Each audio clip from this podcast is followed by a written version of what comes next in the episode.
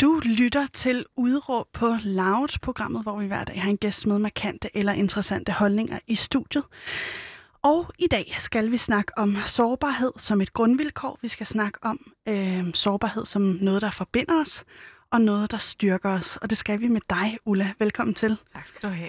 Vil du ikke lige sige øh, dit fulde navn, fordi du hedder Ulla, og hvad siger man, hvordan siger man dit mellemnavn? Hinge. Hinge? Ja. Okay, fordi der var jeg faktisk Ja. i tvivl om. Og så Og Thomsen. så Thomsen. Ja. ja. Hinge er mit, øh, er mit pigenavn, og Thomsen er det, jeg giftede mig til på et tidspunkt. Okay. Så nu hedder jeg Hinge Thomsen, og det gør min søn også. Vi er de eneste to, der hedder det nogensinde. Er det rigtigt? Ja. Nå, det, det, det synes jeg er fedt. Ja.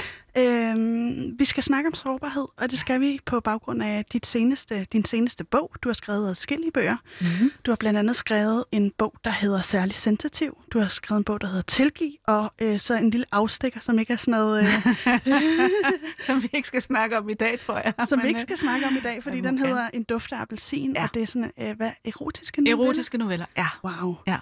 Ja det Øh. kan vi godt snakke om, men øh, jeg tænker, det vil være for vild en afstikker måske. Det vil være en, en, ja. En, en afstikker i hvert fald, ikke? Ja. Øhm, over, på, for den, over for dig, der står jeg, og jeg hedder Pauline Kloster, og jeg er vært timen igennem.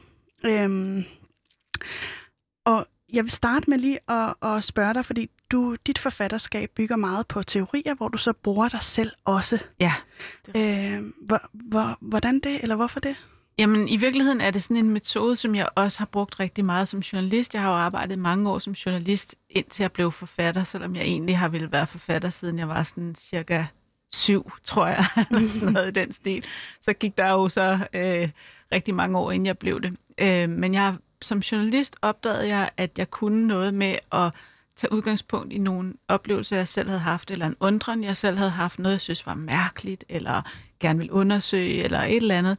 Og så sige med udgangspunkt i det, så går jeg så ud og spørger nogen, som ved noget mere om det end mig. Mm.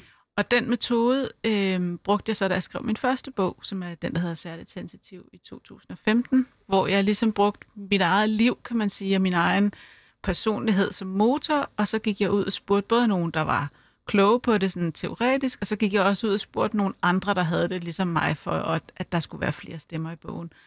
Og, og den der øh, kombination, den virker ret godt, fordi der både bliver noget, man kan identificere sig med, noget, der ligesom er i øjenhøjde, og så samtidig så har det også bund i noget teori, som er undersøgt, noget, nogle data, som ligesom er fremkommet ved, at man har indsamlet dem på sådan en forsvarlig måde. Sådan så det ikke bare bliver mig, der går ud og siger, at sådan er verden. Mm. Så den der kombination, den ligger rigtig godt til mig, og jeg oplever også, at læserne rigtig godt kan lide. Jeg har i hvert fald nyt. Nu er jeg, jeg er ikke helt færdig med din bog, men jeg er et godt stykke, og jeg, jeg har i hvert fald nyt, og at du bruger dig selv som eksempel. Men Ja. er det grænseoverskridende? Nej, det synes jeg egentlig ikke, det er. Altså, øhm, jeg har det nok lidt sådan, at øhm, det, jeg har oplevet, øh, for det første skriver jeg jo kun om ting, som... så, du retter lige lidt på min mikrofon. Jeg skriver kun om ting, som jeg øh, hvad skal man sige, har bearbejdet selv. Det vil sige, hvis jeg stod midt i en krise nu, så var det ikke den, vi skulle snakke om. Det var heller ikke den, jeg ville skrive en bog om. Så jeg vælger selvfølgelig ud, og det vil sige, at når du læser om ting fra mit liv, så kan det godt være, at, du føler, nu kender du mig. Det gør du selvfølgelig også en, en, den del af mig, jeg har valgt at dele. Men der er selvfølgelig også ting, jeg ikke skriver, både hensyn til mig selv og til andre. Og så har det også sådan, at det, jeg har oplevet i mit liv, er jo ikke altså sådan voldsomt afvigende fra det, vi alle sammen oplever. Det har jo også noget med sårbarhed at gøre. Ikke? Altså det, jeg skriver om i Sårbar, som vi skal snakke om senere, Mm. med skilsmisser, øh, forældre, der dør, og øh, tider, hvor jeg føler mig utilstrækkelig i forhold til mine børn og sådan noget. Mm. Det, er jo, det, er jo, det er jo ikke bare, men det er jo en del af at være menneske. Og hvis vi begynder at gå og skjule det ved os, der er menneskeligt, så bliver det rigtig svært at være i verden. Så på den måde synes jeg virkelig ikke, det er grænseoverskridende.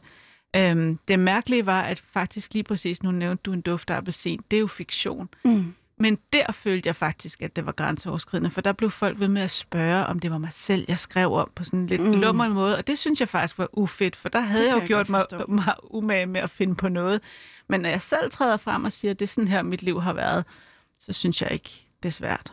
Og det er lidt spændende, ikke? Også fordi, at fantasien på den måde, det, det kommer jo også direkte inden for dig, ikke? Så Ja. alle de ting, man skal Ja. finde på, det bliver på en eller anden måde også lidt sårbart. kunne Meget mere intimt i virkeligheden, ja. end, end det levede liv. For mig i hvert fald, men der er mange, der siger til mig, hvis de skulle skrive på den måde, som jeg gør om mit eget liv, så ville de synes, det var helt vildt svært.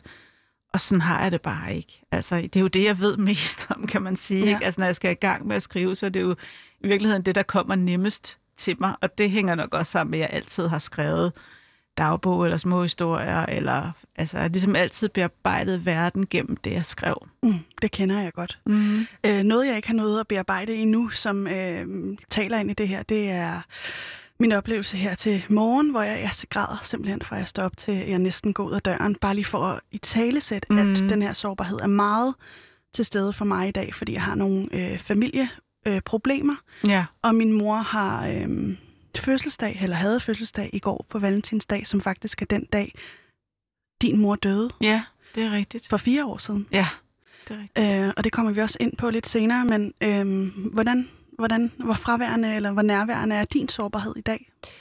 Mm, jamen, den er nok lidt mere nærværende netop af den grund. Øhm, nu var dagen i går var jo ekstremt smuk. Øhm, det var solskin, og vi bor jo begge to i København, har vi lige snakket om, og det var virkelig bare meget, meget smukt med alt det der is og den blå himmel, og det var koldt og sådan noget. Og jeg tænkte rigtig meget på min mor i går, fordi øh, der for fire år siden, da hun døde, der var det også koldt. Det er jo ikke altid, det er koldt i februar, men det var det altså virkelig der. Og jeg kan huske, at øh, hun lå på hospice ret tæt på der, hvor jeg bor. Og øh, de sidste par dage boede jeg på hospice, men indtil da, der cyklede jeg derned. Og der var sådan et sted, hvor der var is, hvor jeg simpelthen væltede på min cykel hver gang. Jeg fald, altså hver gang jeg var på vej ned til hospice, så faldt jeg lige der. Nej. Øh, og det gjorde min datter også. Og vi havde jo, det kommer vi også til at snakke om, vi havde jo den her oplevelse sammen, min datter mm. og jeg, at vi var, ligesom var med min mor til det sidste. Ikke? Så, øh, så man kan sige, at i går følte jeg egentlig sådan, at, at det var en god dag, hvis man kan sige det sådan, fordi solen skinnede, og jeg kunne huske den der oplevelse, vi havde haft. Og sådan, den, det er sådan lidt bittersødt på en eller anden måde. Mm. Og i dag er det bare gråt og kedeligt i København, mm. og det tør, og, og det er sådan lidt, ja, lidt mere uintenst på en eller anden måde. Så, så måske mm. er det sådan lidt mere... Øh, Lidt mere sårbart ja, i lidt dag. mere sårbart ja. i dag, end det plejer at være. men det er jeg glad for, fordi mine tårer sidder i hvert fald lige bag. Ja.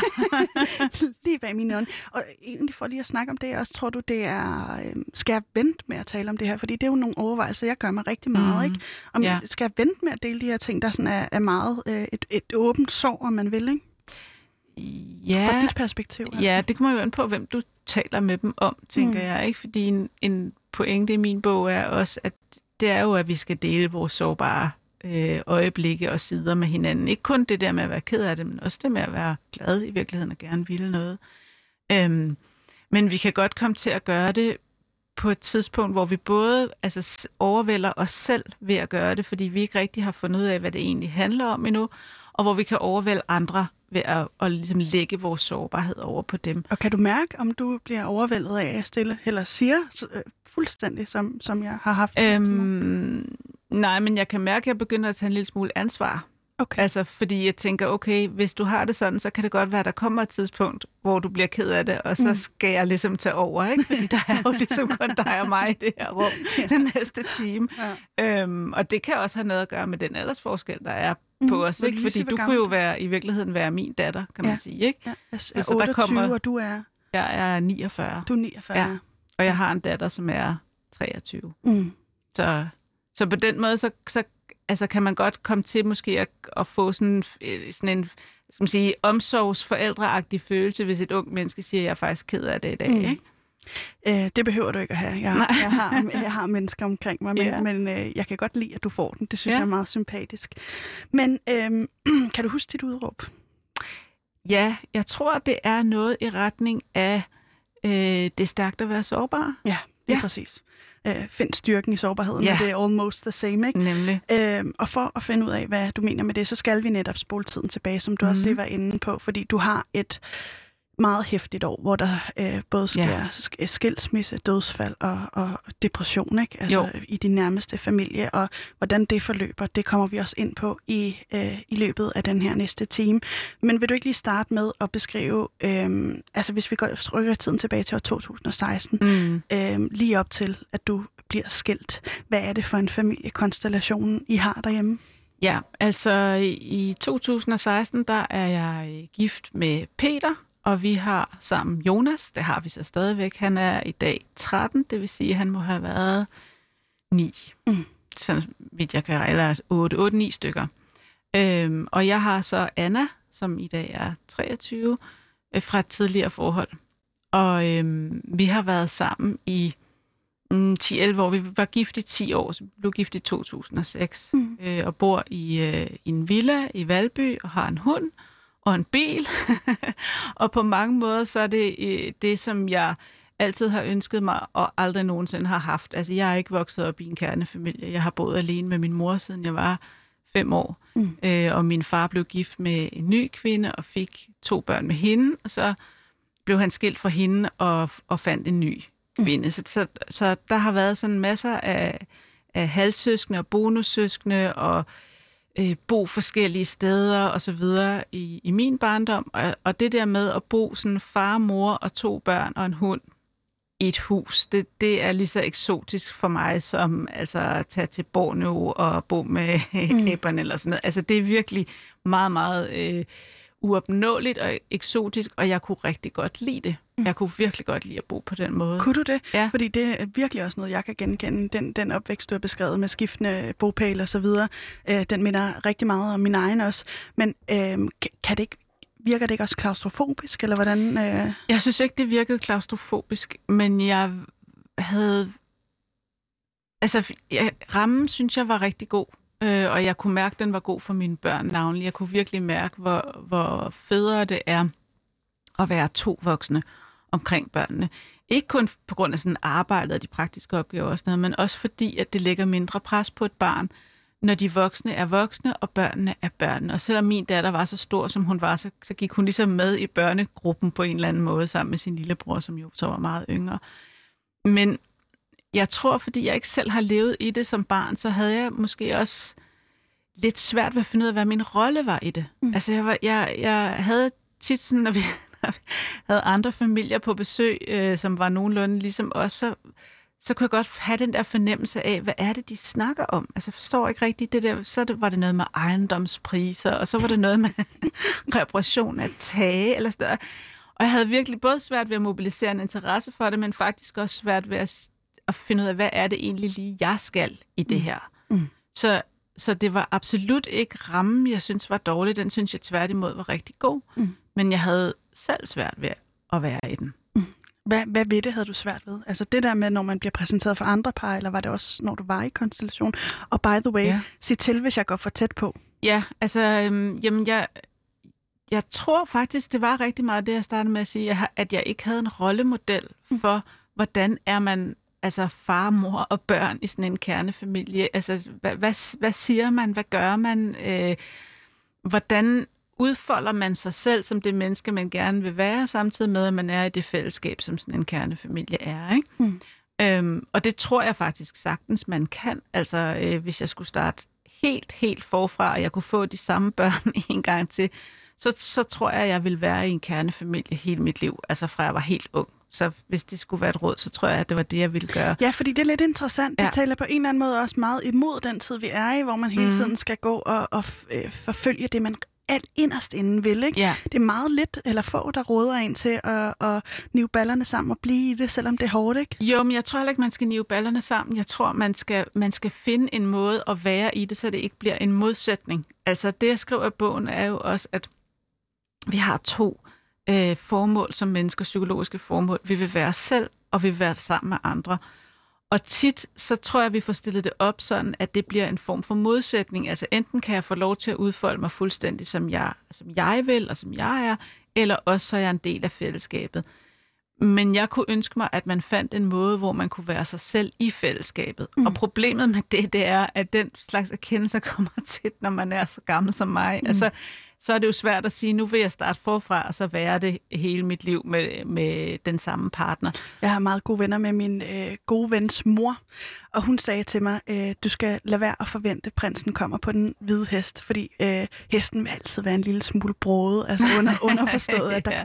der er altid noget, nogle kameler, man skal sluge. Ikke? Det vil der altid være, og det man kan sige, det er, jo bedre du kender dig selv, jo mere dig selv du kan være, øhm, jo bedre en øh, hest, skulle jeg lige til at sige, men mm. altså jo, jo, jo mere vil du, tror jeg, tiltrække den prins, som er bedst for dig, hvilket ikke nødvendigvis er den, der er problemfri for dig, vel? Mm. Øhm, Ja, det kan så også nogle, nogle gode ting af sig Ja. ja. at, at dykke ned i de her ting. For eksempel med også sårbarhed. Ikke? nemlig. Der er, der er, altså den der utilstrækkelighed, du føler, den giver dig jo på en eller anden måde nogle tanker om, om, om dig og din mand skal være sammen eller ikke skal være sammen. Ja. Og der er særligt en oplevelse med en kvinde, der øh, Ja. du kan, du kan rigtigt. genkende dig i. Ja. Ikke? Vil du ikke lige Ja. prøve at tage mig med tilbage til den Jo. situation? Øhm, jamen altså, øh, som sagt, vi boede i den her øh, kernefamilie. Min søn gik i skole, og, øh, og jeg var jeg sad i skolebestyrelsen i øh, Jonas' skole og kendte i det hele taget mange forældre på hans skole og sådan noget. Det er sådan meget, øh, hvad skal man sige, det er sådan meget lokalt miljø, der er omkring den skole, hvilket jeg rigtig godt kan lide. Øh, og der var så en mor, som jeg, øh, som jeg kendte lidt til, som jeg mødte øh, til et, øh, et professionelt arrangement, tror jeg i virkeligheden. Og, øh, og så fortalte hun mig, at hun skulle skilles.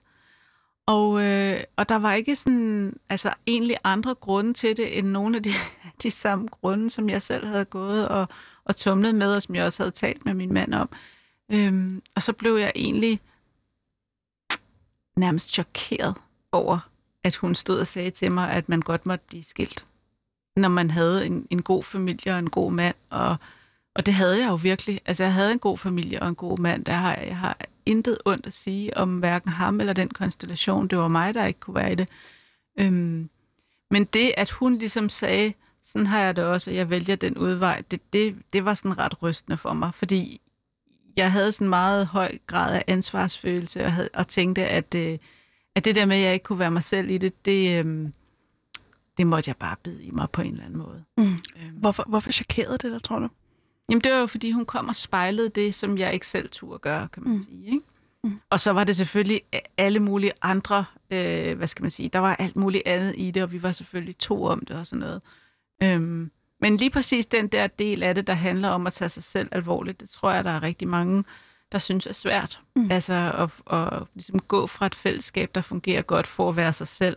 Og i dag vil jeg også sige, det er bedre at finde ud af at være sig selv i det fællesskab i god tid, end at skulle gå fra det, fordi sådan nogle Altså så brud meget? er...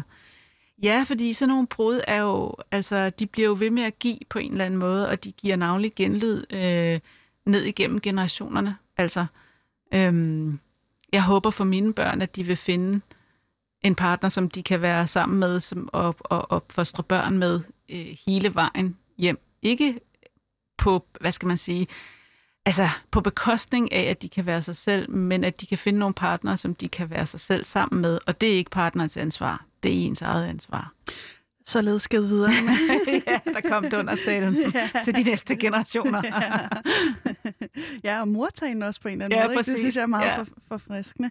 Øhm, men men det her, denne her øh, øh, spejling, du møder i, hos den her kvinde, den, den øh, føder afføder jo så øh, faktisk en, en skilsmisse. Måske er det for groft tegnet op, fordi ja, der er det, det er nok, men, men der er det en var, masse der faktorer, er der, en masse spiller faktorer, ind. ja. Ikke? Men vi Men- bliver i hvert fald skilt, Ja. kan man sige. Og øhm, vi bliver så boende sammen i et halvt års tid, tror jeg. Øhm, fordi min mor er jo syg. Altså, det skal jeg finde et andet sted at bo, og vi skal have solgt vores hus og sådan noget. Men, men Jamen, jeg, må, jeg- må ja. lige inden du går videre til Ja. det, ikke? fordi hvordan, øh, nu siger du, at, at det, det, det er Mhm. særligt, det er svært at forfølge sig selv, særligt Mhm. når børnene og at, altså konstellationen egentlig fungerer. ja, Hvordan, hvordan øh, har du det med at træffe sådan en beslutning? Jamen, det har jeg det dårligt med. Absolut dårligt med. Øhm, jeg tror, jeg tænkte, at, øh, at der ligesom ville åbne sig sådan et stort krater, og så ville vi alle sammen falde ned i det og brænde i helvede nærmest. Altså, jeg havde virkelig sådan nogle overdrevne øh, forestillinger om, hvor slemt det ville være øh, for os alle sammen. Altså for os alle fire, fordi det er jo netop bare en konstellation, der fungerede rigtig godt. Øhm, og jeg tror, alle skilsmissebørn har sådan en intention om, at hvis der er noget her i verden, de ikke vil, så er det at skilles. Og på en eller anden måde, så er det så det, man kommer til at styre hen imod alligevel. Jeg ved ikke helt, hvad sammenhængen er, men, men Det og det har jeg, og det har jeg også haft. Ja, det, det, det kunne jeg nemlig. Jeg synes, det er sindssygt spændende. Mm. Øhm, og, det, og det er ikke for at sige, at det ikke var traumatisk for mine børn, for det var det absolut. Øhm, Hvordan siger man det, at man har truffet sådan en beslutning? det, det siger man, som det nu falder i ens egne ord, kan man sige. Ikke? Altså, det, ordene er jo, at vi har besluttet, at vi skal skilles. Mm. Det, det, er jo, det er jo de ord, du kan sige, og så kan du lave noget rundt om det, som på en eller anden måde passer til dig, ikke? Om det så er Men sad du, sad du ved et ned, bord, eller- eller, eller hvad, hvad gjorde I? Øh, det kommer måske lidt for tæt på. Ja. Det vil Det jeg kan jeg godt godt- have for det- mig selv. det kan jeg faktisk Familie. Mega Ja. godt forstå. Ja. Jeg, jeg har også fået den besked nogle gange, at min øh, konstellation skulle brydes op. Ja. Øhm, og det var ved et bord. Ja. Øh, og jeg kan huske, at at jeg nærmest ikke kan huske noget fra det, ja. fra oplevelsen. Men, ja. men den der følelse af at gå ud i verden efter og have fået sådan en besked og være sådan, hvad fanden foregår der? Ja. Hvad er det her? Og verden er forandret, ikke? Verden er totalt Mm, forandret ja. med et, ikke? Jo. Øhm, så det må, det må have været voldsomt også at stå som beslutningstager i det og tage dig selv så øh, alvorligt, og det synes jeg faktisk virkelig er sejt. Men altså, tak for det første. Og jeg vil sige, jeg var jo heller ikke alene. Altså, vi var jo to, og det er en virkelig vigtig pointe, at vi var to, der besluttede det, og vi var to, der udførte det, og vi er stadigvæk to i at være skilt. Mm. Fordi det fortsætter jo, hvis man gerne vil være skilt på den måde, som vi gerne vil, så kræver det, at man stadigvæk øh, nu her fire år, fem år efter, øh, arbejder på det hele tiden. Fordi det at være skilt er faktisk også en, en kunst i sig selv. øhm, hvis, man, hvis man har besluttet, at man ikke bare vil, vil gå hver sin vej og kommunikere på sms'er, og det ville vi netop ikke. Altså, vi øh, ville blive ved med at være en familie. Min mand ville være, blive ved med at være noget for min datter, som han jo ikke er biologisk far til.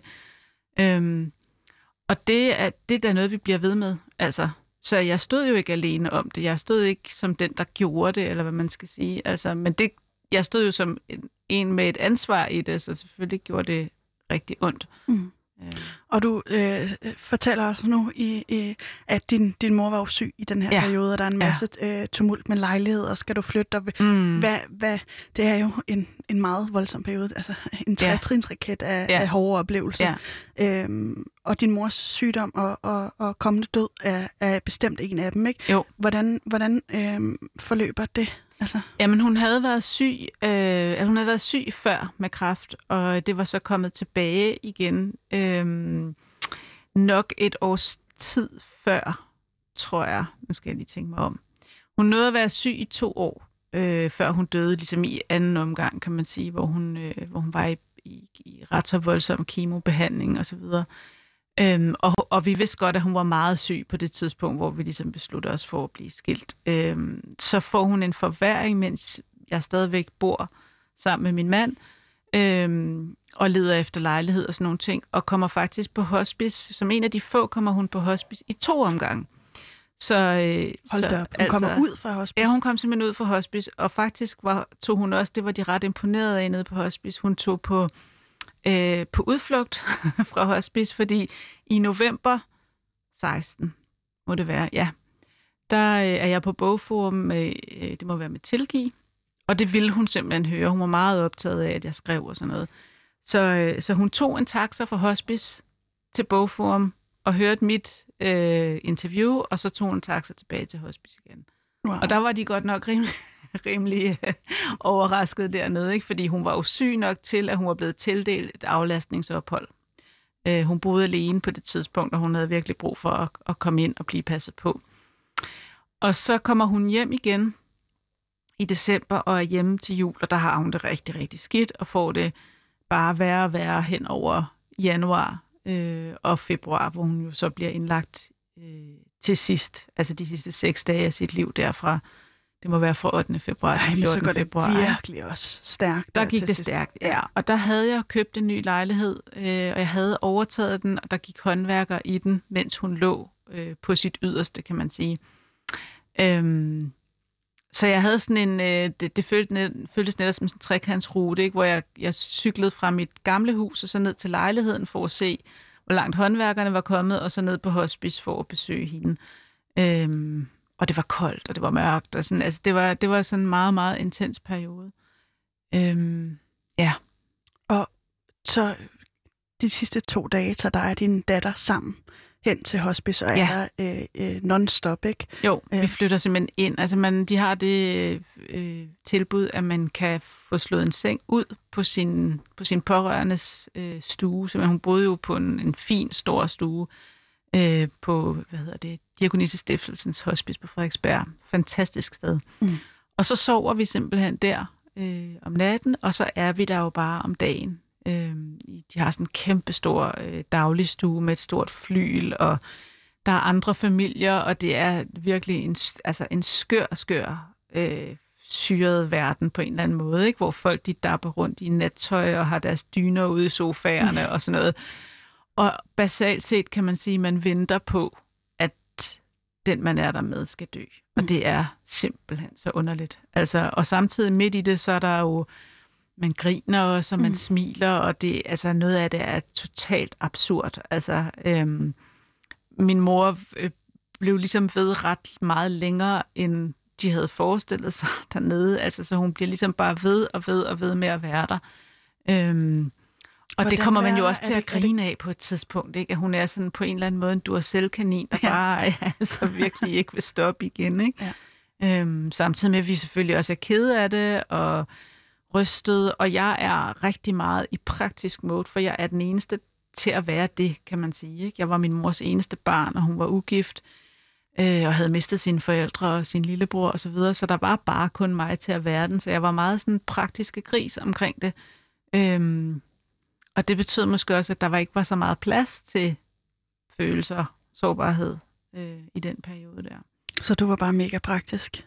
Ja, og sådan, ja, altså det der med, så skulle jeg ligesom øh, huske at ringe og skrive til dem, der godt ville komme forbi og sige farvel, og da hun var død, skulle jeg ligesom ringe og skrive og sige, nu var det sket, oh. og altså bedemanden skulle på besøg samme aften på hospice, og alle sådan nogle ting, ikke? Hvor, det, hvor det jo også bliver absurd, at man sidder der, og man lige mister sin mor, og så siger bedemanden, om hvilken farve skal urnen være, ikke? Og man mm. tænker, det ved jeg ikke, altså hvad for nogle farver har du, eller sådan, mm. altså...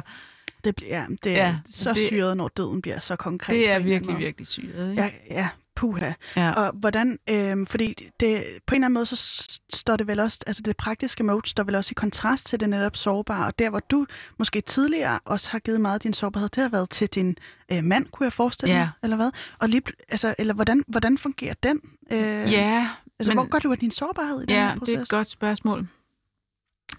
Jeg tror, der var nogle af mine venner, som jeg kom meget tæt på i den periode. Altså netop fordi, at der var et filter, der, der var flået af på en eller anden måde. Altså fordi tingene skete så hurtigt efter hinanden, så var det jo meget svært ligesom at blive ved med at have en eller anden form for facade, som hed, at her går det meget godt, og jeg har styr på det og sådan noget. Ikke? Fordi det havde jeg jo åbenlyst ikke. Altså, øhm, og, og, det kunne, og man kunne ikke have styr på Ej. det, vel, kan man sige. Så nogle venskaber blev simpelthen bare dybere. Altså der var nogen, hvor jeg sådan, du ved, så var vi, kom vi til at være i kontakt ligesom hver dag, hvor vi måske ikke plejede at være det, og tale om nogle andre ting, og det kunne godt være, at vi ikke kunne ses, men så kunne vi jo skrive sammen, og så videre. Øhm, og også nye, altså for eksempel sådan en som hende, der også skulle skilles samtidig med mig. Vi begyndte sådan at at gå ture og ryge smug ned i skolen og sådan noget, ikke? Altså, øhm, hvor, og, og der kan man sige lige præcis det, at sidde sådan to halvgamle damer og ryge smug på en, en folkeskole, ikke? Undskyld. Øhm, altså, hvor der så sad måske nogle, nogle drenge på en 15-16 år i den anden ende af skolegården og røg hash, og så sad vi ligesom der. Det var jo sådan en, en tilbagevenden til at være øh, hvad skal man sige, en ung pige i mm. virkeligheden. Ikke? Så, så midt i alt det der var der jo også sådan en følelse af at være mig selv. Altså noget, noget oprindeligt i mig selv, noget jeg kunne genkende i mig selv, hvor der ikke var nogen rolle, jeg skulle spille. Men var det ikke også meget øh, at redefinere sig selv? Altså fuldstændig? Jo, men det var net, jeg tror netop pointen var, hvis vi skal hægte det op på det her med sårbarhed, så tror jeg netop pointen var, jeg gik ikke ud og redefinerede mig selv. Det skete bare. Altså det var ikke sådan, at jeg tænkte, nu trænger jeg til et skift i mit liv, sådan lidt af en, en, en magasinartikel, som jeg selv har skrevet masser af, så fred være med dem. Men det der med, hvad er det, jeg virkelig trænger til? Nå, jeg trænger måske til lidt mere autenticitet i mit liv, eller sådan noget. Det kom jo absolut fuldstændig af sig selv. Det var ikke noget, jeg planlagde, det var ikke noget, jeg havde noget bestemt formål med. Det var simpelthen bare noget, som krisen i sig selv bragte med sig. Ikke? Mm.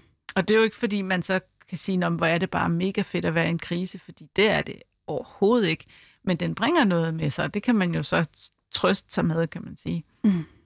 Din datter og dig øh, overværer din mor øh, tage herfra. Ja. Øh, på hospice Mm. de, efter de to dage, hvor I har været der.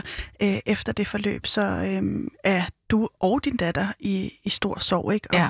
og hun løber så ind i en, en depression i kølvandet på Ja. øh, denne her oplevelse.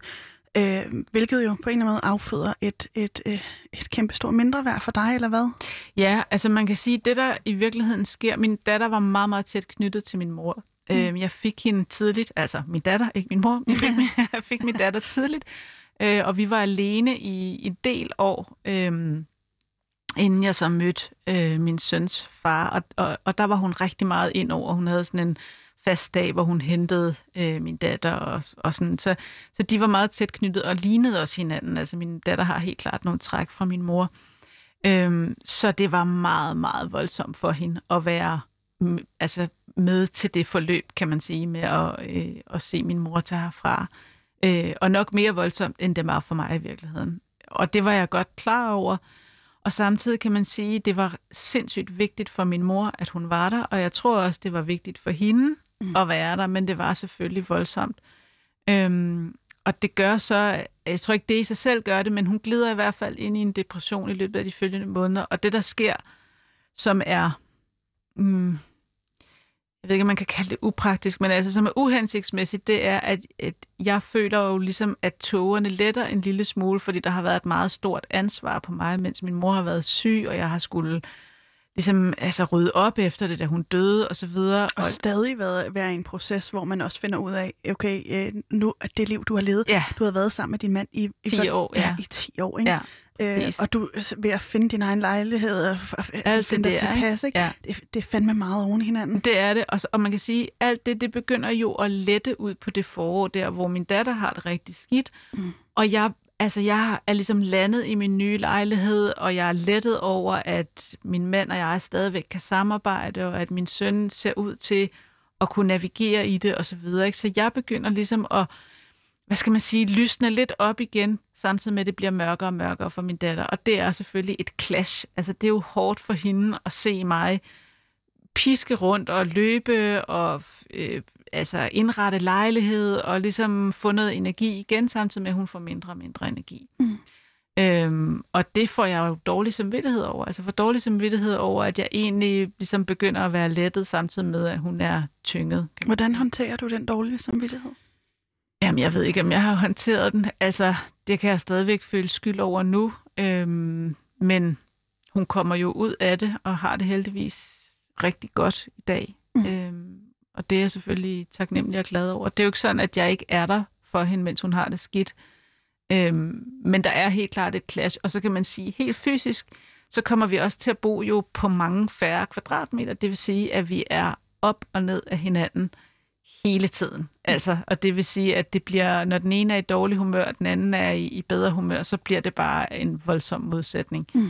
Øhm, Ja. Og tak for kaffe, ikke? jo, Øh, jeg tager lige en tår. Du tager lige en tår. Men øh, i denne her øh, ja, trætrinsraket, som jeg lige kaldte den, Mm. af, af hårde oplevelser, øh, der forestiller jeg mig, at, at dem, som du har, har øh, læ- læsset af på, eller delt Ja. din sårbarhed med, kan jeg egentlig bedre lige at sige, Ja. fordi læsset af på, det virker som... Det som virker et lidt ned- hårdt. Ja, Ja. ja. Øh, øhm, og det måske er det en, en fordom, jeg selv har, fordi når hver gang jeg har været i en krise, så oplever jeg, at folk øh, også omkring mig, øh, at det, det er meget afhængigt af hvor Ja. meget øh, min sårbarhed kan få plads. ja. Øhm, fordi der er også nogen, der bare klapper i, ikke? og særligt når det gælder øh, død eller psykiske lidelser Ja. eller andre ting. Ja. Og her har du ligesom hele pakken, både ja. Med skilsmisse, død og, og psykiske ja. lidelser. Ikke? Jo. Øhm, og Jeg tror, jeg tror der, det sidder jeg i hvert fald, eller har jeg i hvert fald tænkt på også nu, når vi har jo snakket lidt også, inden vi gik mm. herind, ikke? at jeg tror, der ligger noget, øh, der ligger noget alder i det. Altså jeg tror, hvis du oplever, at øh, dine jævnaldrende kan have svært ved at håndtere øh, dine kriser, så handler det om manglende modenhed. Mm. Altså, eller kan noget af det handle om manglende modenhed? Fordi man kan sige, mine venner er jo øh, i vid udstrækning øh, på alder med mig selv. Jeg har også nogen, der er en del yngre. Øhm, og faktisk lige, sjovt nok lige i den periode, fik jeg nogle yngre venner, som jeg synes, jeg kunne tale med om nogle andre ting, end dem på min egen alder. For eksempel, så var de ikke så, så død interesserede i ejendomspriser og sådan nogle ting, som jeg virkelig længtes efter ikke at tale om. Ikke? Jo. Så det er en ting, at livet viser os øh, alle sammen, at vi er sårbare, og vi kommer igennem kriser. Og så tror jeg, at hvis vi tager imod det, så bliver vi bedre til også at kunne rumme andres kriser. Okay, det er så der arbejder tiden lidt for dig, ikke? Jo, jo Altså, for mig, men nu ja. har jeg også bare lige hørt øh, den podcast, der hedder Ingen elsker Lone Frank. Ja, Jeg ved ikke, har du hørt den? ja det har jeg. Fordi den, det, det er øh, en journalist, øh, videnskabsjournalist, som ja. hedder Lone Frank, som går igennem hendes mands død. Nemlig. Og hun oplever også, at folk ligesom klapper i om Ja. hende som bøger. Oplevede du slet ikke det, eller var folk, øh, øh, hvad skal man sige, villige Altså, til at lytte øh, og Ja det, forstå? det, ja, det synes jeg faktisk, det var. Altså, jeg synes, jeg blev mere, øhm, jeg blev mere overrasket den anden vej øh, af, at jeg faktisk blev mødt af meget øhm, omsorg, om, eller omsorg og, og imødekommenhed. Og, sådan, og jeg tror også, noget af det lå også i, at jeg selv rakte ud efter det. Altså, mm. fordi at jeg er egentlig et selvom jeg skriver bøger om mit eget liv og så videre, så er jeg egentlig et relativt reserveret menneske. Øhm, I hvert fald lige til at starte med. Og det, det var jeg slet ikke der. Altså, der var slet ikke noget filter på. Så, så altså, det der med at tale om både om skilsmisse og om min mors død, i mindre grad om, hvordan min datter havde det, fordi det, øhm, det, det, det er jo ligesom på anden hånd, så det er lidt sværere at snakke om med mm. andre. Ikke? Men, men der synes jeg faktisk, at jeg blev mødt i det. Men jeg tror, man skal vælge, altså man skal vælge, hvem man deler med. Øh, og det skal være nogen, hvor man synes, at der er en tillid. Og tillid er jo desværre ikke noget, man bare sådan kan bestille eller knipse sig frem til. Eller sådan. Man kan godt møde nogen, hvor man tænker, at du er et menneske, jeg godt kan have tillid til. Men tillid opbygges over tid. Mm. Altså, øhm, så, så man skal nok vælge lidt, hvem det er, man har lyst til at dele sin sårbarhed med. Og så kan man jo blive skuffet nogle gange og tænke, okay, jeg troede, vi var så tætte, at det kunne vi godt. Mm. Og så kan man opleve, at det kan man ikke alligevel. Oplevede du det? Mm, jeg sidder og tænker på, om jeg gjorde det. Jeg synes mere, jeg oplevede, at, øhm, at, der, at der var ligesom øh, nye... Altså nogen, hvor man kan sige, at det måske havde været sådan lidt mere overfladiske venskaber eller, eller bekendtskaber indtil da, de faktisk åbnede sig op, Mm. fordi vi fik de der lange, dybe samtaler, og måske især dem, ligesom hende, moren der fra skolen, som stod i nogenlunde, altså de samme, øh, hvad skal man sige? Problemstillinger i Ja, lige præcis. Ikke? Så, så, så ser man sådan spejl i hinanden, og så Mm. får man lyst til at fortælle alt muligt, og sådan. Øhm, jeg synes ikke, der var nogen, der skuffede mig på den måde, men det kan selvfølgelig godt være, at jeg har fortrængt det. Jeg synes, altså omkring det med min datter, synes jeg, der var nogen, der skuffede mig. Mm. Øhm, og det var mere fordi, at øh, der var sådan en form for shaming omkring det, altså hvor jeg sådan tit blev spurgt, om har du så overvejet, om det er din skyld? Og så tænker Wow. jeg, ja, det har jeg utrolig meget overvejet, så Ja. det behøver du ikke at pege mig i retning af. Nej. Altså. Nej, den, Øhm. den, er, den er virkelig hård, ikke? Ja, der var, der var nok, jo, hvis jeg skal pege på noget, så har det nok været det, ikke? Ja. At, at øh, der blev peget meget fingre og f- altså, ligesom let efter en årsag. Om, og det kan godt være, der er en årsag, men, men tit er det jo sådan, at når først man er ude i en depression, eller hvad det nu kan være, så er det, så er det bedre at prøve at behandle den, end at sidde og grave i, hvordan den er opstået i virkeligheden. Mhm. Ikke? Altså, Og øh, den øh, sårbarhed, som bliver meget synlig for dig, du beskrev mm. det lige Mhm. før, som altså Ja. huden, der bliver flået af, men Ja. man står bare der ja, og er mega sårbar. ja, Øhm, der oplever du også en eller anden form for øh, styrke i Ja. det, ikke? ja. Øhm, vil du ikke prøve at beskrive den? Jo, altså, øhm, den er jo på flere planer. Det ene, og det, som jeg måske har lagt mest vægt på, det er det der, den der følelse af, at jeg er mig selv. Altså det der med, gud ja, jeg kan genkende mig selv igen. Altså jeg kan mærke, at når jeg er ked af det, så siger jeg, at jeg er ked af det. Mm. Øh, og jeg siger ikke, det går meget godt, eller jeg er lidt stresset, eller du ved, altså der er ikke der, alle de der omskrivninger, vi kan have af vores liv, fordi vi godt vil have dem til at passe de, til de forestillinger, vi selv har, eller nogen andre har, jo bare væk. Mm. Og det var, også, altså det var også ned på det der plan, hvor jeg sådan tænkte, den lejlighed, jeg flyttede ind i, der var for eksempel afsyrede døre, ikke? og det kunne jeg huske, at der havde været i alle de der lejligheder, jeg boede i, da jeg var ung, og det føltes bare som sådan en tilbagevenden Mm. til mig selv. Ikke? Og igen kan man sige, kunne jeg ikke have været mig selv i en villa, der ikke havde afsyrede døre? Jo, det kunne jeg godt. Det havde jeg måske ikke modenheden til. Men, men den der følelse af at være, med et forslidt ord, ikke autentisk, altså at øh, jeg var i krise, og der var ikke overskud til at dække over det. Så, så når jeg sagde, at jeg var ked af det, så var jeg ked af det. Og når jeg sagde, at jeg var glad, så var jeg faktisk også glad. Og, Og det føltes stærkt. og hvem deler du det med? Øh, Altså er det Gud og hver mand, øh, hvis, hvis vi havde lavet det her interview? Ja, på så havde jeg tid? garanteret ævlet løs om det, og det kan godt være, at det ikke havde været helt godt, ikke? Fordi Okay. at man kan sige, man kan også, altså, man kan også have den der lettelse i, okay, nu er jeg kommet over et rigtig øh, sejt træk, og så kommer jeg ud af det, og så er der sådan ligesom en form for endorfiner, ligesom når man har løbet mm. eller trænet eller sådan et eller andet, ikke? Og der skal man jo bare stadigvæk huske, at det er ikke sikkert andre, som er involveret i den krise, er ude af det lige så hurtigt, som man selv er. Man kan komme til at sove nogen ved at, at, at fortælle vidt og bredt om, ej, min, min, min krise har bare været min største gevinst, eller sådan noget, ikke? Som, som man nogle gange kan høre også i, Ja. ja. også i nogle af de der artikler, jeg har skrevet selv. Øhm, så man, jeg, altså jeg, vil nok, jeg var nok så filterløs, at ja, jeg delte det med Gud at være mand. Mm. Jeg var jo blevet mere ædru, kan man sige, altså Mm. i overført. Sh- Efter chokket, ikke? Ja, Hvor man er præcis. sådan helt Nemlig. kulret. Da, altså, da jeg skrev bogen, var jeg sådan mere, øh, hvad skal man sige, velovervejet. Og der har jeg ligesom også kunne, også kunne læse mig frem til, at interviewe mig frem til, at det er godt lige at modne de der ting, mm. inden man deler dem med Gud og hver mand. Men igen, Min altså, psykolog har lært mig noget, der hedder negativ formåen. Hvad er det? Det er, at man bare skal observere, hvordan man har det, uden at Ja. handle på dem.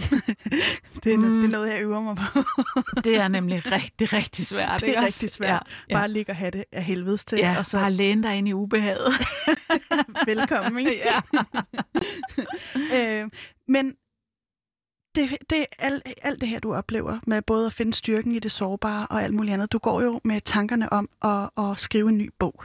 ja, Øh, og det, det, det er en halvfærdig idé, da du kommer Ja. ind på dit forlag. Ikke? det er rigtigt. Øh, vil du ikke lige prøve at beskrive den situation? Jo. Øhm, hvis jeg må tage en lille kort afstikker Det til, du. hvad der sker inden da, så skriver jeg øh, i juni måned en kronik mm.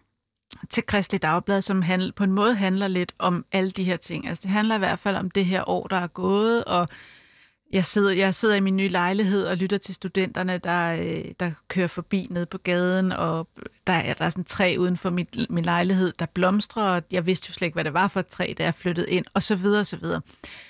Jeg bruger ikke ordet sårbarhed i den kronik, men i virkeligheden kunne den kronik have heddet sårbarhedens styrke, fordi det er det, det handler om. Altså det handler om, at jeg midt i krisen ligesom føler den her styrke, og jeg også føler, at jeg kommer tættere på andre mennesker i den. Men må jeg, må jeg lige Ja. spørge bare lige om ind til det. Er det det autentiske, der er styrken? Det er det autentiske, det er forbindelsen til andre. Mhm. Og så er det øhm, den energi, der ikke længere er bundet op på at lade som om tingene er på en anden måde, end de egentlig er. Altså hvis vi ligesom, hvis vi, hvis vi slipper den der øhm, forestilling om, at noget skal være på en bestemt måde, at det, man kunne kalde det, det skulle være perfekt, men man kunne også bare sige, at det skal være på en bestemt måde. Og så kigger på, hvordan det i virkeligheden er, Mm. så frigør man energi, og det er jo stærkt. Altså så har man simpelthen mere energi. Øh, og så tør man jo også prøve hvad som helst, fordi Man det er behøver ikke se ud at på en nej, Nej. præcis, det behøver ikke se ud på en bestemt måde, og vi ved, at hver gang vi prøver noget nyt, så vil vi fejle, og hvis det, hvis vi ligesom kan integrere i os selv, at det er okay, at, det, at vi godt må fejle, så er der jo ikke noget nyt, vi ikke tør prøve. Nej. Så det skriver jeg en kronik om, og så ved jeg, at jeg skal skrive en bog, og så kommer jeg til det her møde på forlaget. Og øh, vi bliver enige om, at jeg igen skal prøve den der metode med, at jeg skriver om noget, der er på spil hos mig selv, og så skal jeg ligesom gå ud og lede efter nogen, der kan fortælle noget om det. Ikke? Så den gode gamle opskrift, og vi taler frem og tilbage, netop også, som du sagde før, at vi skal tale om skilsmisse og kvinder og mænd, og taler også lidt om psykisk sygdom, depressioner, og, og stemningen er sådan en lille smule tung til det møde. Altså vi, kan- altså, vi kan ligesom alle sammen mærke, åh, oh, vi har den, Den vi har der den ikke. simpelthen ikke lige nu, Nej. vel? Og så de sidste 5-10 minutter, siger redaktøren så, jeg har gået og tænkt på noget med noget perfektionisme. Jeg tænker bare, ej, det gider jeg simpelthen ikke at skrive om. Altså, Det skal lige sige, at din bog hedder Sårbar Find. friheden, friheden. i det uperfekte, nemlig. Ja, og der står også en del om, om perfektionisme. Ja. Øhm, Og men, men, det kommer vi også ind på lige om et øjeblik. men det er fordi, jeg synes, det er sådan et irriterende ord. Det kan vi så komme ind på. Ja. Øhm, I hvert fald så siger hun, øh, hende her redaktøren, jeg ved ikke, om du kender hende her, Brené Brown, og hun har lavet sådan en TED-talk om sårbarhed. Den mest sete TED-talk overhovedet, har Ja. ja. jeg lavet mig fortælle. den har i hvert fald altså mange, mange, mange millioner ja. views. Ikke? Jeg tror, det var i 2012 Ja, eller det sådan tror noget. du har ikke? ret i. Men i det øjeblik, hun siger ordet sårbarhed, så er der bare sådan et eller andet, der eksploderer ind i mit hoved. Altså det er bare sådan, det er jo det, det er. Mm. Mm. Det er det, jeg har lært noget af.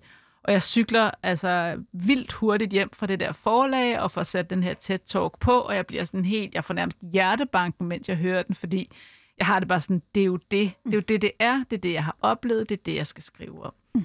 Og så, øhm, så skriver jeg rigtig hurtigt en synopsis, og jeg tror, at jeg, jeg tror, jeg har den der forlagskontrakt i løbet af 10 dage eller sådan et eller andet. Og så skriver jeg faktisk, jeg har fået sådan en penneveninde, som jeg har fået, da jeg skrev den her kronik, fordi hun havde læst den og skrevet til mig, og i øvrigt en del yngre end mig selv. Og så skriver jeg til hende og fortæller, at jeg har fået den her forlagskontrakt, og så, så sender hun mig et screenshot fra vores meget, meget lange messenger-tråd, hvor hun faktisk flere måneder forinden har sendt mig et link til Brene Brown og skrevet, at jeg skal da være den, der skriver om det i Danmark. Og den har jeg simpelthen overset på det tidspunkt. Altså, men hun har ligesom set det før, jeg selv har set det. Ikke? Så der er en eller anden form for synkronicitet i det. Ja, det er så fedt. Ja.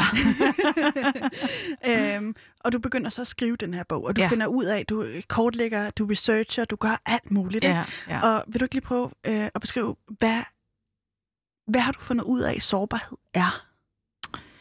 Jamen altså, først og fremmest kan man sige, det er jo et grundvilkår. Altså, det er noget, vi alle sammen er. Det er ikke sådan noget, hvor man kan sige, at øh, der findes sådan særligt sårbare mennesker. Øh, det, det taler vi jo om i nogle sammenhænge. Vi taler ligesom om psykisk sårbarhed og, og så videre, og, og det er noget helt andet. Men, men den sårbarhed, som jeg skriver om, det er den, der egentlig bare kommer af, at vi er levende, og vi skal dø, så vi er sådan fysiske organismer, og så er vi følelsesmæssige væsener, der kan blive såret på vores følelser, vi kan blive afvist, kede af det, øhm, bange, øhm, og så er vi de her sociale væsener, som er afhængige af flokken, og er sindssygt bange for at blive smidt ud af flokken. Ikke? Det var det, vi talte om før, med at vi vil være os selv, og vi vil være sammen med andre.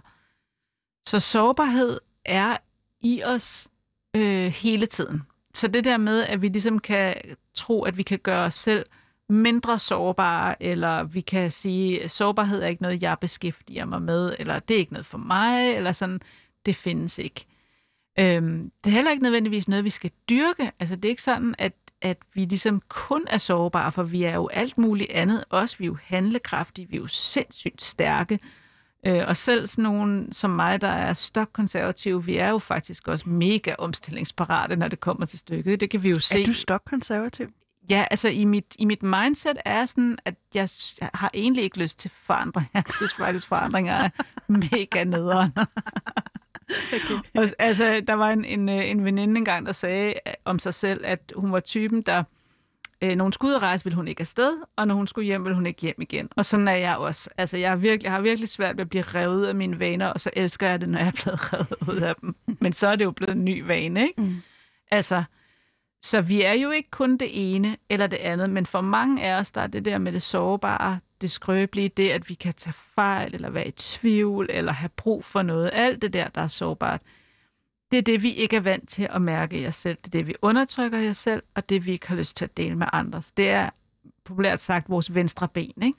Men hvorfor er, hvorfor er den så, øh, så svær at, at dele ud af, øh, blandt andet ens sårbarhed? Jamen, altså, sårbarheden er svær at have med at gøre, fordi den er mega ubehagelig. Mm. Altså, jeg kan ikke sælge det her budskab på, at hvis du bare læner dig ind i din sårbarhed, så bliver alt fedt og wellness-agtigt overhovedet. Tværtimod, det at vi er sårbare, det, det er jo et udtryk for, at vi kan såres, og der er ingen, der har lyst til at blive såret. Så når vi føler os sårbare, så er det fordi, vi er lige ved at kunne blive såret, og der er i hvert fald en fare for det.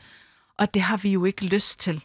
Altså, det er jo, det er jo mega ubehageligt. Og det der med at vise det til andre, det er jo det der med, hvis jeg viser mig som sådan en, der kan være i tvivl, eller bange, eller ked af det, eller der er noget, jeg ikke kan klare, bliver jeg så smidt ud? Altså, synes de andre så, at jeg er fed at være sammen med, eller lukker de ned og skubber mig ud? Mm. Det er jo den urangst, vi har i os hele tiden, ikke? Men det skøre ved det er jo, at mange af os kan jo godt lide, når andre viser deres sårbarhed, fordi når, hvis du viser mig, at du er menneskelig, så må jeg også godt være menneskelig. Så skal vi ikke sidde og lade som om, at, der, er- at det her ikke kunne gå galt, eller jeg kunne komme til at hoste, eller få min kaffe galt i halsen, eller et eller andet. Ikke? Mm. hvis jeg følte, at, det, at alt skulle være perfekt i det her studie, så ville jeg også være sådan lidt mere stram mm. i det. Ikke? Total uptight, ikke? Jo. Altså sådan, åh, oh, så holder man virkelig på, Ja. på øh, formerne. Præcis, Øh. øh. og, så, og, og det der med, når man holder på noget, så er der jo bare ikke særlig meget plads. Mm. Altså det der med, hvis du er helt sådan stram i din krop, og dine muskler spænder op, hvor skal energien så ligesom være? Men det er ikke? også en forventning om, som jeg læser det i hvert fald, at, øh, at der ikke er noget, der må gå galt, ikke? Og, og de ting går jo galt hele tiden. Øh, Hele tiden, For ja. alle, altså. Ja, ikke? præcis. Så det, ja, så det er så spildt energi. Det, det er et det er jo ikke skuespil, fordi- vi alle sammen render. Præcis. Og, øh, og det er jo ikke, fordi vi skal prøve at få det til at gå galt. Altså, Nej. det er jo ikke, fordi vi skal, vi skal gå ind i det her studie med tanken om, at nu skal vi bare øh, altså, vælte kaffen og hoste og så videre, fordi det bliver også irriterende selvfølgelig. Mm. Vi skal jo gå ud i verden hver dag og gøre vores bedste. Mm. Mm. Men hvis vi gør det med den tanke, at ting kan gå galt, og det er okay. Mm. Verden falder ikke sammen med den grund. Altså, det er, der er virkelig ikke nogen verden, der er faldet sammen med, at der er en kaffekop, der er faldet ned midt i en liveudsendelse. Eller, eller nogle ting, der også er sværere end det, som for eksempel dit år. Men hvordan tror du, det her taler? Fordi vi har altså kun øh, fire minutter Ej, tilbage. er det rigtigt? Ja, Nå, det er synes lige, vi startede. Ja, det synes jeg også. vi må fortsætte en anden god gang. Ja. Men hvordan, øh, fordi det er jo også et kæmpe pres at lægge på modtageren. Det har Ja. vi også snakket om, ikke? Ja. Øhm, er det ikke det? Er det ikke for meget at forvente, at folk bare skal være klar til at kunne rumme ens uperfektheder? Jo, men det kan de jo heller ikke altid. Altså, det, det er der, hvor man ligesom må, må man må jo prøve sig frem, mm. altså, og så sige, man kan jo også sådan preframe lidt og sige, jeg har noget, jeg egentlig har brug for at snakke med nogen om, som er rigtig svært. Kunne du have lyst til at høre på det, fordi jeg har lyst til at tale med dig om det, i stedet for bare at vælte det ud over dem, ikke? Mm. Øhm, og så kan man jo risikere at blive afvist, men man kan jo også i går så risikere, at folk siger, gud, det vil jeg rigtig, hvor er jeg glad for, at du spørger mig. Mm. Altså, jeg har sådan en lille øh, øh, iagttagelse, som, som man næsten også kan sige er et lille tip. Altså, andre mennesker elsker, når man beder om hjælp. Altså, når man, når man ligesom beskriver det som, jeg har brug for din hjælp til noget. Noget meget specifikt. Men det kræver jo også, hvis du skal kunne sige, at det er noget specifikt, så kræver det jo også, at du har tænkt lidt over det selv, og lige har, lige har arbejdet lidt med det selv, inden du begynder at, at Læse det ud. over andre. Ikke? Og så tror jeg så til gengæld, at vi har alle sammen brug for at have i hvert fald et sted, hvor vi ikke behøver at preframe, og hvor vi ikke behøver at pakke ind og så videre. Og desværre har vi det ikke altid. Altså, det kunne jo være vores forældre, når vi er små mm. eller unge, og, og en kæreste senere, eller en god ven, eller hvad det nu kan være. Altså, jeg, jeg tror virkelig på, at vi har brug for et sted, hvor vi kan være filterløse. Ikke? Og det her hænger jo også sammen med altså sårbarheden og manglende på samme hænger jo også på en eller anden måde sammen med perfekthedskulturen, som jeg. Ja. godt kunne tænke mig, at vi lige rundede. Hvordan Ja. det? Jamen, det er klart, hvis, hvis du skal være perfekt, så kan du ikke være sårbar, men perfekt er en løgn. Mm. Altså, og, og på den måde kan man også, som der var en læser, der skrev til mig, så kan man også sige, at uperfekt er en løgn, ikke? Fordi, hvis, hvis, per- altså, hvorfor skal vi egentlig sætte noget op i perfekt og uperfekt? Mm. Øhm, og frem for alt så er perfektionisme noget, der gør os ensomme. Altså, hvis vi kræver af os selv, at vi skal være perfekte hele tiden, så er alt vores energi jo bundet op på det. Og så har vi desværre også en tendens til at synes, at andre skal være det, så, så lægger vi nogle ret hårde krav ned over andre, enten bevidst eller ubevidst. Det er ikke rart at være i nærheden af perfektionisme, faktisk. Mm, overhovedet ikke. Øhm, ja, jeg har så mange spørgsmål, og ja. Ja. så lidt tid tilbage. tilbage ikke? Øh, men men så, lad mig spørge på den her måde. Øhm, der, der er så mange, der lider af angst og depression osv. Mm. Mm. Og, så videre, og en ja. af de ting, du skriver i din bog, er netop, at øh, hvis man tør at være åben og ærlig om, hvordan man har det, Mm. øhm, så, så bliver ens øh, forbindelse til andre stærkere, Ja. og man øh, kan give slip på angst og depression. Tror du, vi kommer til at se mere eller mindre af den her øh, sårbarhed? Oh, det er et stort spørgsmål til, til få minutter. Altså, man kan sige, jeg tror, at hvis vi kan komme overens med vores sårbarhed og være gode til at, at vise, hvordan vi har det til andre, så, så er det mere en øh, forebyggelse af angst og depression, fordi angst og depression skal behandles af Mm. professionelle behandlere. Ikke? Men en del af behandlingen kan jo for eksempel også være grupper, hvor bare det at høre, at nogle andre har det på samme måde som en selv, det gør, at man i hvert fald kan komme, væk med, komme af med noget af den skam, der er forbundet med at have det sådan. Ikke? Øhm, og så kan man sige, at det her med det sårbare er jo sådan buzzword i øjeblikket. Og forhåbentlig så kommer vi videre fra, at vi bare går rundt og snakker om det, til at vi faktisk også kan integrere det i, hvordan vi har det. Fordi lige nu synes jeg, vi er gode til at snakke om det, men jeg ved ikke, om vi er så vildt gode til faktisk at være det og, og rumme hinanden, når vi er det.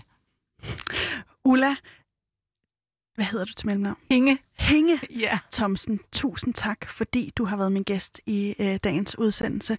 Øh, jeg hedder Pauline Kloster. Din bog Sårbar, Find friheden i det uperfekte, kan man altså øh, finde øh, hos sin boghandler. Nu er de jo lukket, så man kan bestille den på nettet. Det kan man helt sikkert.